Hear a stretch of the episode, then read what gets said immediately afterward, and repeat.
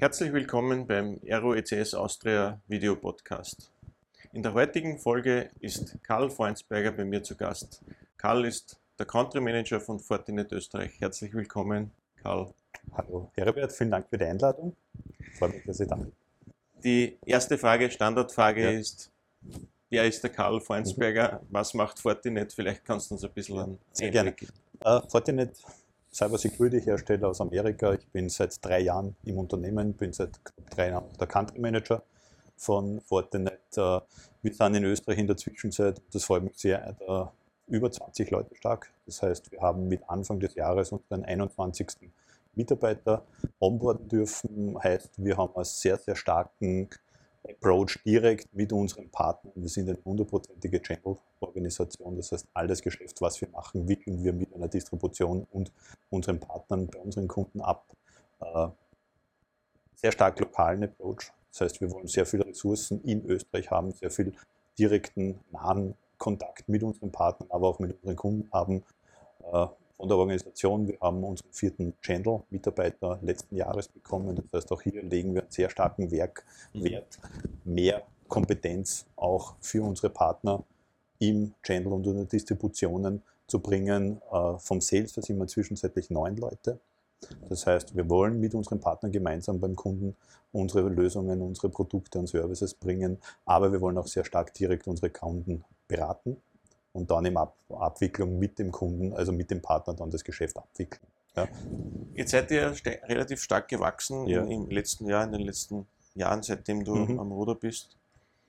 Wie macht man denn das in Zeiten einer Covid-Krise, dass man neue Leute erstens mhm. findet ja. und dann natürlich auch onboardet und, mhm. und in, die, mhm. in das Geschäft integriert, in die, in die Mannschaft integriert? Ja. Gibt, ja, gibt ja viele Schwierigkeiten, denke ich, in, in diesem Zusammenhang definitiv, es gibt viele Herausforderungen. Man, die erste positive Geschichte aus dem ganzen Aspekt ist natürlich das Commitment unseres Eigentümers und Gründers, Ken Sie, der an sich für Fortinet weltweit auch ausgegeben hat. Irgendwann ist diese Krise jetzt, die Pandemie, Lockdowns auch wieder zu Ende. Wir wissen, die IT ist jetzt nicht unbedingt die Branche, die am notleidendsten während dieser ganzen, äh, auch dem digitalen Wandel vieler Geschäftsmodelle ist. Und unser Gründer und Eigentümer hat da eigentlich sehr stark erkannt, dass man jetzt investieren muss, dass wenn auch dann die, dann die Märkte wieder hochfahren, wenn es wieder vielleicht noch ein bisschen mehr, ein bisschen besser geht, die Leute auch schon angebordet hat und die Leute auch schon fit hat für das Arbeiten mit den Kunden, mit den Partnern. Ja.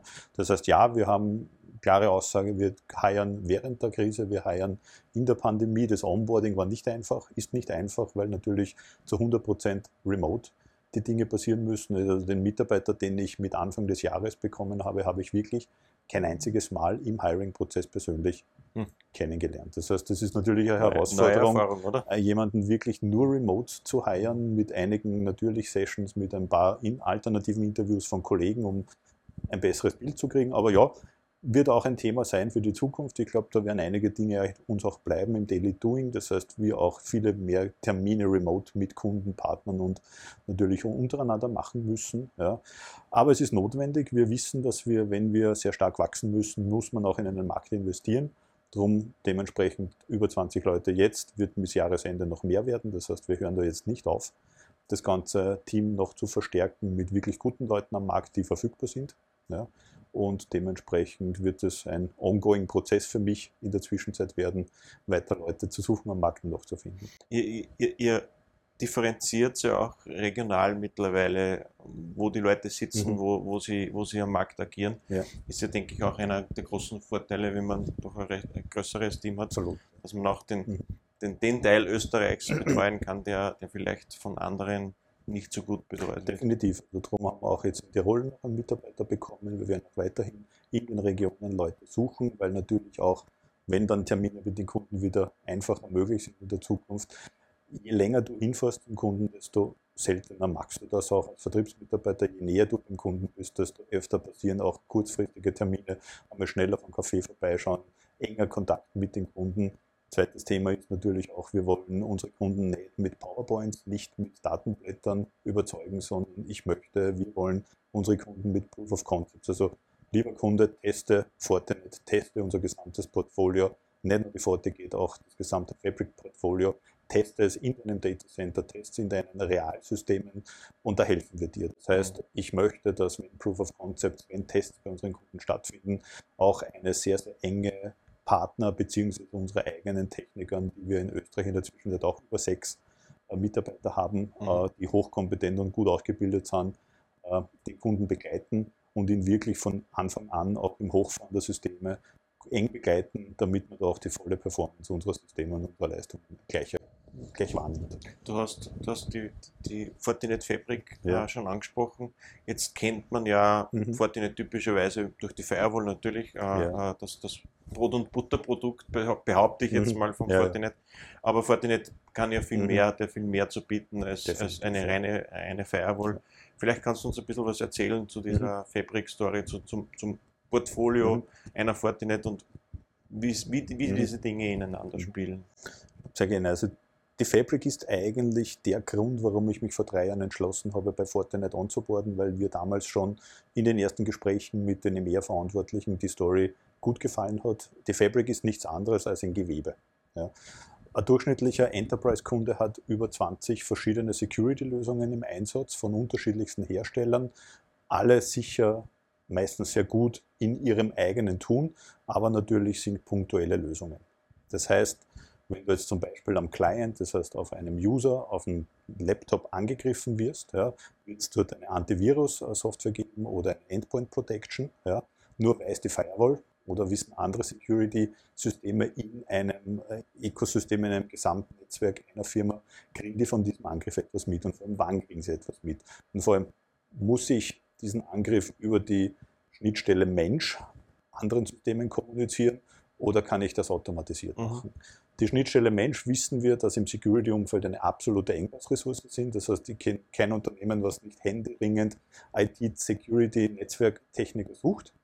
Das heißt, man muss eigentlich Systeme und äh, Produkte und Lösungen finden, die das automatisiert machen können. Da ist unser Fabric-Ansatz. Das heißt, wir können eigentlich jeden Angriffspunkt eines Kunden, sei es des Data Centers, sei es die Cloud-Applikation, sei es Headless Devices in der Produktion, Stichwort OT, nur um einige dazu nennen, ja, mit Fortinet-Produkten absichern oder haben ein Ökosystem an Lieferanten, an Herstellern, die in diesem Ökosystem vielleicht arbeiten, wo wir über Schnittstellen Informationen austauschen können.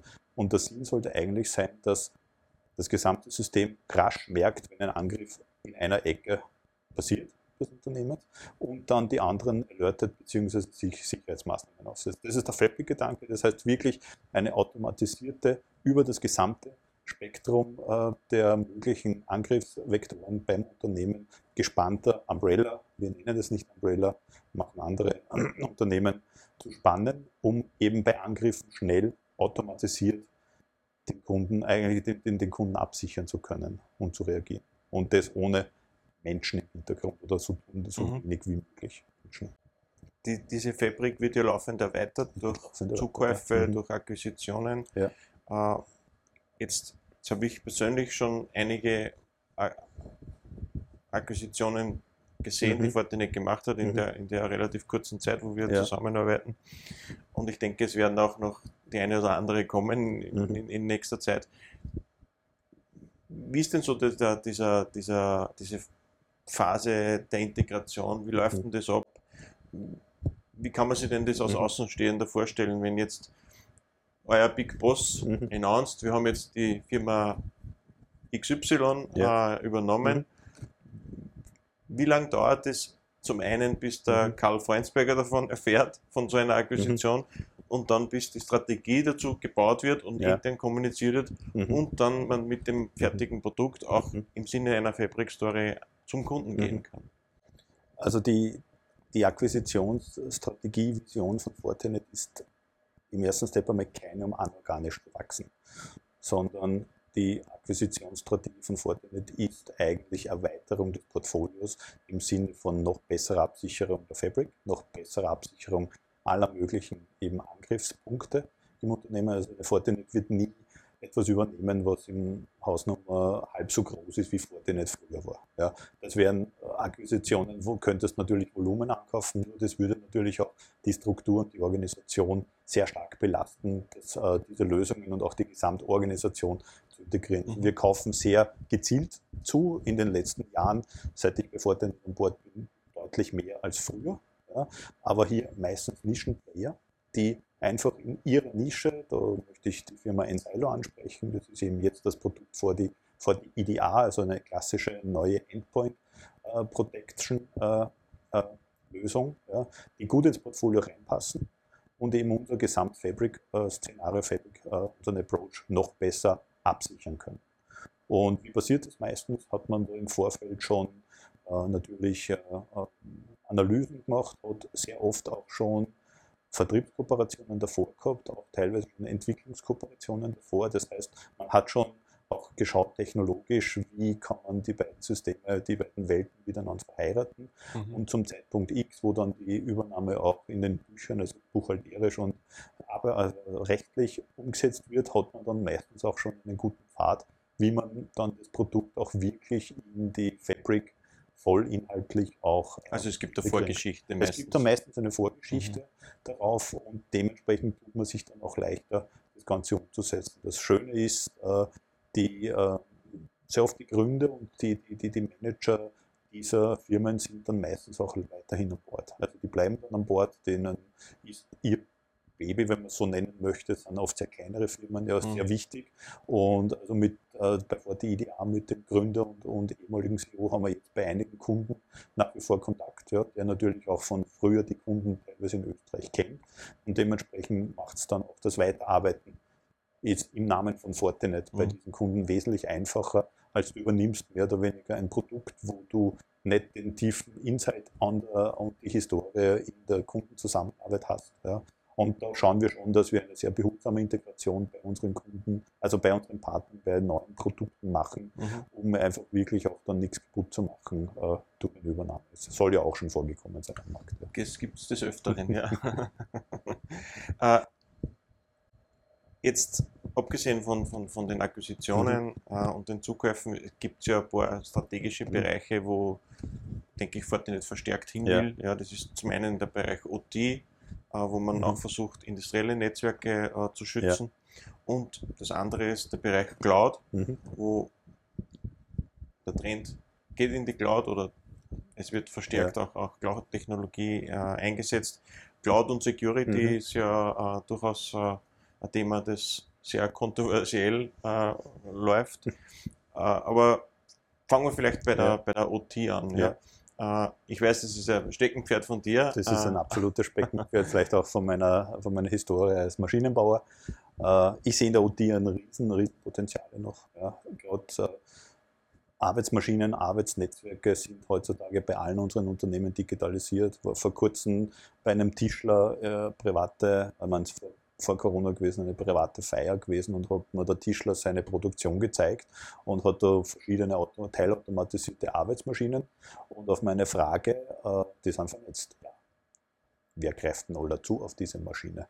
Konnte mir zwar sagen, dass da der Wartungslieferant, der die Maschine wartet, immer wieder Daten ausliest, er konnte mir aber nicht sagen, wie. Hm. Das heißt, die Maschine hängt im Netz, hat eine Adresse und kann von außen angesprochen werden. Hier in dem Sinne natürlich bewusst, ja, aber wenn sie von außen so angesprochen werden kann, kann sie auch von jeder anderen angesprochen. Ja. Mhm. Also ich glaube, da gibt es noch sehr viel am Markt, auch sehr viel äh, bei den Firmen auch ein bisschen Awareness zu schaffen, wie sensibel diese Netzwerke sind. Da ist sehr oft auch historisch gewachsene Infrastruktur drinnen. Das heißt, und die Netzwerke müssen dann auch, äh, und Absicherung dieser Netzwerke, muss da auch einmal davon ausgehen, dass vielleicht noch ein alter Windows-Rechner vor dieser Maschine steht, weil halt einfach auf diesem Betriebssystem die äh, Steuerungssoftware geschrieben worden ist und das ist nie ausgetauscht, also das ist nie äh, erweitert oder nie irgendwie abgedatet worden. Das heißt, man muss auch Lösungen schaffen, die diese Maschine dann auch mit einer Windows XP-Version oder so noch absichern kann und findet im System. Und dann gibt es eigentlich, wenn man beim Kunden einmal diesen ersten Step hat, einen relativ simplen Fahrplan, den wir einfach mit unseren Kunden abgehen. Das ist nach der Awareness-Schaffung, macht man mal einen äh, einen CTAP. Das heißt, wir schauen uns einfach mal an, äh, was ist denn die Installed Base? Was ist so alles an Sensoren, Protokollen, Netzwerken, Rechnern, äh, wie auch immer, Devices und, und Units in dem Netzwerk? Ja, also wirklich mal ab, Fragen von der Installed Base. Da merkt man einfach, wie historisch gewachsen oft Netzwerke sind. Und der zweite Step ist dann die Kommunikationsnetze. Gibt es dann oft das Wunder oder das böse Erwachen beim, beim Kunden, wenn er sieht, wie viele ja, ja. Devices eigentlich in seinem Netzwerk sind? Erstens viele Devices und wir haben auch schon äh, gehabt, dass Kunden schon verseuchte Netzwerke hatten. Mhm. Also dass da schon wirklich Viren gefunden wurden in dem äh, Netzwerk, aber die Viren teilweise zu, zu, zu, neu waren, um Maschinen zu infizieren. Mhm. Aber sie sind prinzipiell schon befallen gewesen. Mhm. Ja. Und äh, dementsprechend muss man dann das nächste schauen, wer redet mit wem. Das heißt einfach hier die Kommunikationswege bestimmen. Wer darf von extern mit der Maschine sprechen, welche Daten werden intern für Produktions- äh, Performance-Auswertungen abgezogen. Und auf Basis dieser Kommunikationsnetzwerke kann man im nächsten Step dann natürlich eine Segmentierung machen, das heißt einfach wirklich strukturieren, wer darf mit wem wann. Ja, und das Ganze äh, mit natürlich unseren Produkten am besten. Und das macht ihr im Zuge von einem Consulting, Pre-Sales? Mit Partnern natürlich. Und, ja, also Projekt ist das das Awareness schaffen. Da mhm. gibt es auch ganz spezialisierte Partner, mit denen wir natürlich auch versuchen, mehr, immer mehr auch Kooperationen zu schließen, sowohl auf internationaler Ebene, aber auch auf nationaler österreichischer Ebene. Und dann nach dem ganzen Consulting geht es um eine, meistens eine Umsetzung von dem Ganzen. Und äh, das sind dann meistens nicht ganz extrem hohe Invests, weil die Datenströme im Netzwerk sind nicht sehr groß. Das heißt, du brauchst nicht extrem große Appliances, extrem große äh, Firewalls für eine Absicherung Produktionsnetzwerkes. Aber wir haben in den letzten zwei Jahren schon schöne Erfolge in Österreich feiern können bei großen Kunden und mittleren Kunden, auch aus der Produktion, wo eigentlich das OT-Thema äh, allerspätestens im zweiten Rollout, nach der zweiten Rollout-Phase, je nachdem wie komplex der Kunde ist, auf der Reihe steht. Ja. Mhm. Und es muss eigentlich in einem Gesamtkonzept, äh, Security-Konzept, eigentlich als ganz normaler zusätzlicher Teil gesehen werden. Passiert immer öfters, aber es ist noch sehr viel zu tun. Das heißt, Darum sehe ich sehr viel Potenzial in Österreich, aber habe auch wahrscheinlich aus meiner akademischen, aus meiner Ausbildungshistorie da wirklich auch einen, einen Zugang mehr oder weniger, dass mhm. das ein bisschen ein Steckenpferd ist. Da haben wir auch in Österreich eine Taskforce gegründet mit den deutschen Kollegen, dass wir da einfach wirklich äh, mehr Awareness schaffen noch und, und wirklich noch mehr beim Kunden tun. Sehr spannendes Thema. Mhm. Ich denke, gibt es noch sehr, sehr viel zu tun Absolut, auf, dieser, ja. auf dieser Ecke. Das andere Thema, die Cloud, ist vielleicht die andere Seite ja. äh, der Medaille, ja, mhm. wo, wo, viele Unternehmen drängen in die Cloud, viele mhm. haben, oder ich denke, es gibt fast kein Unternehmen mehr, das irgendwelche, nicht irgendwelche Cloud-Services irgendwo bezieht. Ja. Security-technisch große Herausforderung. Mhm. Äh, wie ist denn da der, der Ansatz der Fortinet dazu? Also der, der, der, Vorteil von Fortinet ist, dass eigentlich Fortinet Produkte im ersten Step bei allen großen Cloud Herstellern, sei es einer Google, sei es einer AWS, sei es einer Microsoft Cloud Azure, sind FortiGates virtuell für den Kunden zu provisionieren. Das heißt, ein Kunde, der sagt, die de facto, also die, die eingestellte Default Security des Anbieters ist mir zu wenig, kann sich im ersten Step eine FortiGate virtuell zu seinen Cloud äh, Appliances dazu buchen. Das ist der erste Step, aber das geht nicht weit genug. Das heißt, Cloud ist definitiv umfassender. Einerseits hast du fast alle Kunden hybride Cloud-Szenarien. Es hat kaum ein Kunde nur eine Cloud, sondern meistens hybride Szenarien. Das heißt, mhm. da muss man dann auch wirklich danach schauen, wie Workloads ausschauen. Das heißt, nicht nur stupide, sage ich jetzt einmal, nur das Entry-Gate mit einer Firewall abzusichern, sondern auch wirklich dann mit Applikationsverantwortlichen oder mit äh, den äh, Data Center-Verantwortlichen auch schauen, wie sind Workloads verteilt. Ja? Wie kann man das Ganze eventuell auch von den Workloads besser, äh, besser analysieren und eben dann noch schauen, wo brechen noch Daten, wo brechen noch User aus. Ja? und eben dann auch diese Elemente noch besser abzusichern. Also ich glaube, der Cloud-Ansatz ist ein, ein, ein, eher ein Approach, ja, als wirklich nur sich die Cloud-Anbieter anzuschauen, die ein Kunde gerade im Einsatz hat, sondern sich auch wirklich anschauen, was möchte er damit machen. Wo soll zukünftig eben vielleicht auch äh, im Sinne von Datacentern, ja, wie viel Datacenter bleibt im eigenen Datacenter, wie viel Load möchte ich auch zukünftig in ein virtuelles Datacenter in Clouds verlagern. Äh, allumfassend zu generieren. Österreich ist da sicher nicht ein Early Adopter, muss man fairerweise dazu sagen. Aber es ist auch nicht so, dass sich nicht, ich, ich kenne kein Unternehmen in Österreich in der Zwischenzeit, wenn man mit Unternehmen spricht, das sich nicht mit den Cloud-Themen auch intensiv beschäftigt. Ich denke, der Early Adopter oder Nicht-Early-Adopter ja. ist in dem Fall gar nicht so schlecht für uns, weil wir können in andere Länder schauen, was funktioniert dort gut, genau. welche Ansätze funktionieren, welche Security-Lösungen, Expertisen bekommt man aus mhm. anderen Ländern und die kann man ja dann sehr gut in Österreich umsetzen. Mhm. Okay, da ist es nicht unbedingt ein Nachteil, kein Early Adopter ja, zu sein. Absolut, ja. Wunderbar, jetzt haben wir sehr viel erfahren über, ja. über neue Technologien, neue Themen, mhm. neue Ansätze. Ich denke, der Ausblick für Fortinet ist mhm. gut. Ja. Das Potenzial ist riesig. Ja. Die, die Anzahl der Mitarbeiter zeigt ja, dass das Potenzial groß ist. Ja. Kein Unternehmen würde in einen Markt investieren, wo man nicht einen Zukunftsausblick sieht, mhm. der, der gut ist. Äh, ich möchte dich auch nicht, nicht, nicht sehr viel länger äh, da bei mir quälen. Aber eine Frage hätte ich mhm. schon noch. Äh, und die Frage stelle ich eigentlich jedem Gast.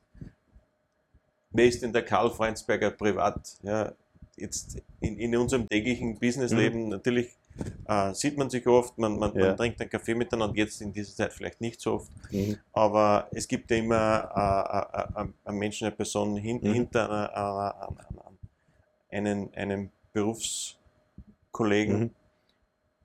Erzähl uns ein bisschen was von dir. Okay. Gut, wer ist der Karl Freundsberger privat? Er ist ein Familienmensch. Ja, ich bin verheiratet, habe einen elfjährigen Sohn, mit dem ich halt versuche, mit meiner Familie auch viel Zeit zu verbringen. Früher sehr, sehr sportlich gewesen, das heißt vor Familiengründung auch wettkampfmäßig Radsport betrieben. Die Zeit habe ich leider nicht mehr. Äh, seit ich die Zeit nicht mehr habe, habe ich eine neue äh, Leidenschaft äh, für mich entdeckt, das ist das Kochen. Das heißt, ich koche sehr gern, das haben wir bei uns in der Familie anders aufgeteilt. Das heißt, meine Frau kocht weniger, ich koche für die Familie, das macht mir riesig Spaß. Ja. Ich esse auch gern, das heißt, ich gehe auch gerne. Sieht man aber nicht an, ja. Ja, da, äh, ja äh, das ist ein, ein, ein, Teil. Das zweite ist äh, einfach wirklich auch mit, mit meiner Mannschaft durchaus etwas auch privat so gelegentlich zu machen. Aber Familie ist mir ganz, ganz wichtig. Ich versuche schon wieder mehr Sport zu machen in, äh, in den nächsten Jahren. Also ich hoffe, dass mein Sohn mich wieder ein bisschen mehr zum Radsport auch bringt, jetzt wo er immer, immer weitere Umf Umfänge und, und, Touren fahren kann. Ja. Ich habe ja, hab ja einen anderen Interviewpartner ja. äh, schon gefragt, nachdem ich weiß, du bist ja auch Radsportler. Mhm. Äh, wir haben ja noch eine Challenge offen, wie mhm. du weißt. Ja. Leider Gottes ist ja unser Radmarathon ins Wasser gefallen ja. im Jahr 2020, aber ich rechne fix mit dir äh, beim nächsten Mal, dass du das Aero-Team da unterstützt. Ja. Machen wir vielleicht übernächstes Jahr, wenn ich wieder mehr Zeit zum, zum Trainieren habe. Ja, ich bin wirklich ein bisschen eingerostet zurzeit, aber ich nehme es schon vor, wieder mehr, mehr zu tun und einfach mehr Radsport auch wieder und mehr Sport generell zu treiben. Weil das ist notwendiges Ausgleich. Ja.